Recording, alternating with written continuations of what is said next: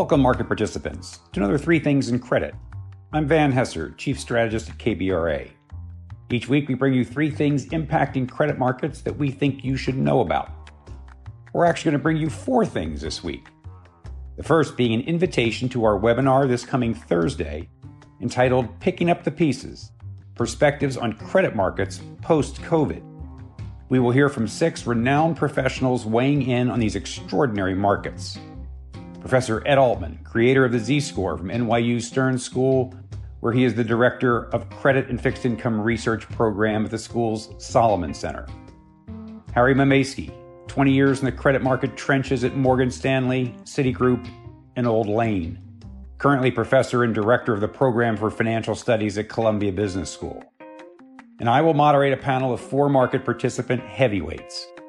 Colin Teicholz from Element Capital, one of the largest macro hedge funds in the world.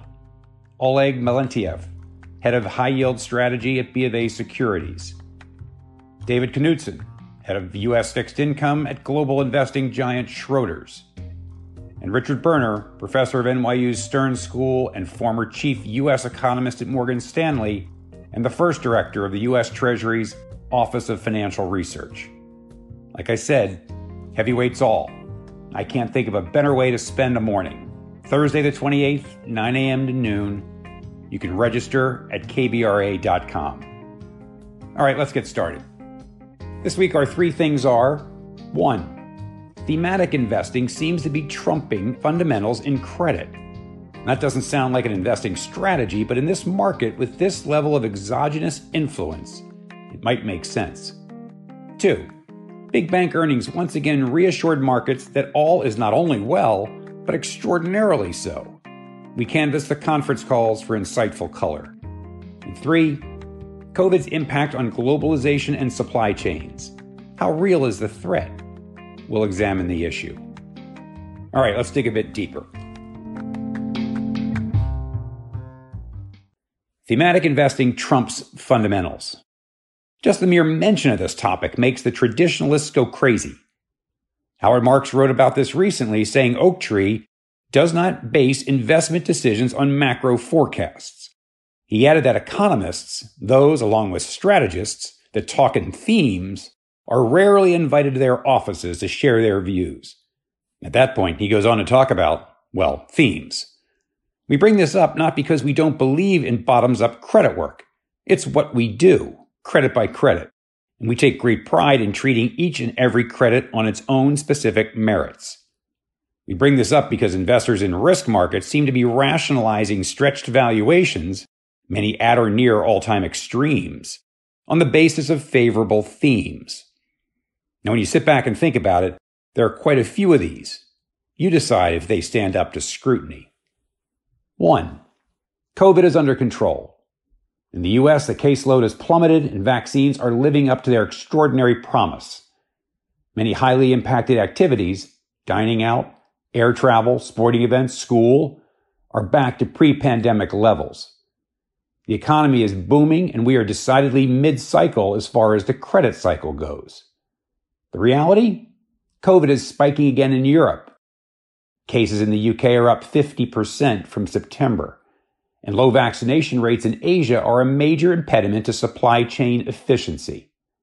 I don't think we're out of the woods yet. Two, inflation is transitory. Roughly half of the rise in the consumer price index is related to transportation, something that presumably will correct over the near term as production capacity is increased. If you look at alternative inflation measures, such as the Dallas Fed's trimmed mean measure, which removes some of the extraordinary movers, we see that inflation over the past twelve months was, you ready for it, two percent. The reality? We're in this camp. Until wage growth takes off broadly, which we do not see happening given considerable slack in the labor market, we believe inflation is manageable. Three. Fiscal and monetary accommodation is supporting above-average growth. M M T works. Printing money without tax hikes not only filled the hole created by the pandemic, but drove growth to more than three times the Fed's long-term growth forecast.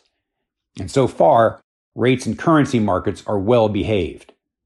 Moreover, the Fed backstopping credit markets drove commercial defaults to very low levels. And more is on the way, courtesy of infrastructure and reconciliation, right? Well, the reality? This too must end. And no, upcoming spending plans will not have the same positive effect, as it will be spread out over ten years and it has to be paid for. But has the precedent been set? Are the federal government and central banks standing by to intervene when times get tough? As we talked about on a recent podcast, it's hard to argue against that in the case of certain shocks. And four, corporate earnings remain robust. Q three beat rates remain very high, eighty-three out of one hundred one reporters thus far, and the year-over-year growth rate is a whopping thirty-one percent. Thus far, it feels like companies are largely able to pass along higher costs to consumers. Double-digit sales growth, fifteen percent thus far, is also providing a nice tailwind. The reality? Earnings are forecast to be down sequentially. So overall, the narrative remains in place. COVID under control, inflation transitory, highly accommodative financial conditions, and a continuation of strong corporate earnings. That narrative, those themes, has a few holes in it, but overall it has proven to be a formidable one compared to the rest of the world. And that's been good for credit. All right, on to our second thing. Credit color from the big banks. Another blowout quarter from the largest banks.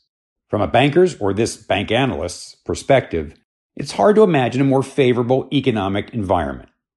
As J P. Morgan commented, we still believe in a robust global recovery. B of A noted that their G D P forecast is calling for U S growth of five point five percent this year and five point two percent next, more than double normal.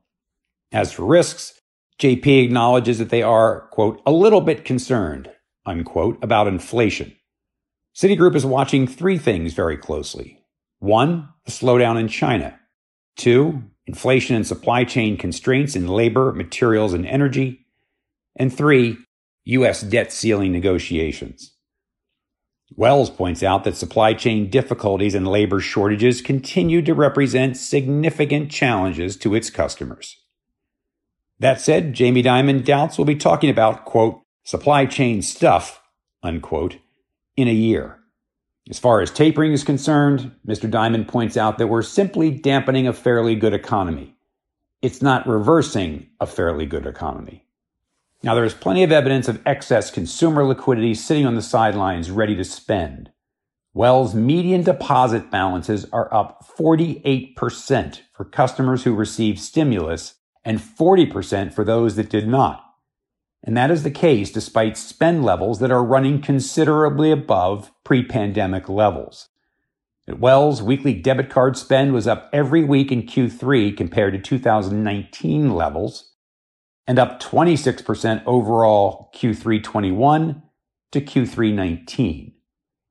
Credit card spend is up eighteen percent over two thousand nineteen levels. But the big story on the bank side is credit quality.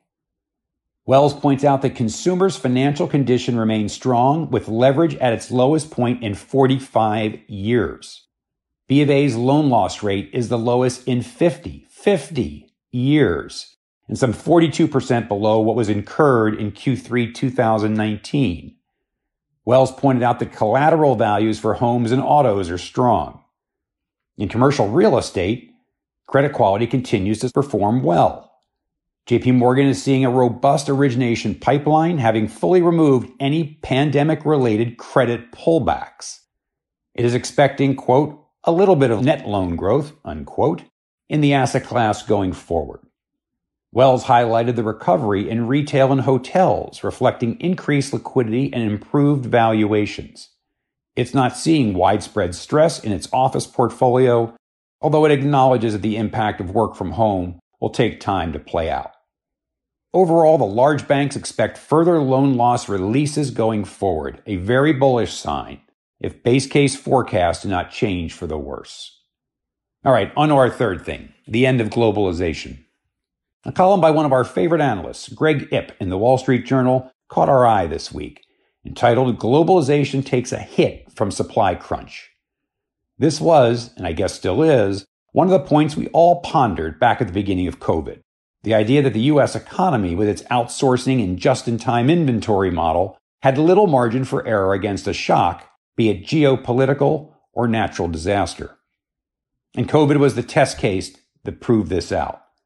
The lesson learned was that firms would have to change behavior. They would have to pay up, hello margin pressure, to diversify those far-flung supply chains. So here we are, eighteen months into this, and the evidence of that happening is anecdotal at best. And count us among the skeptical that things will change materially, barring some geopolitical shock, such as a material chill between the U S and China. Part of the resistance is inertia. Once companies have established dependable sources of materials, those relationships tend to be quite sticky, and it's not like goods producers have the luxury of redesigning their supply chains. Part of this is a reluctance to incur the cost, and it can be material, to buy insurance against supply chain disruption by diversifying those chains. Customers are used to low prices and competition hasn't gotten any less intense.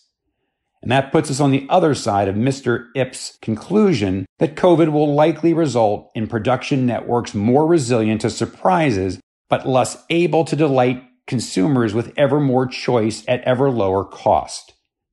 We would never fight the U S consumer and his or her ability to consume.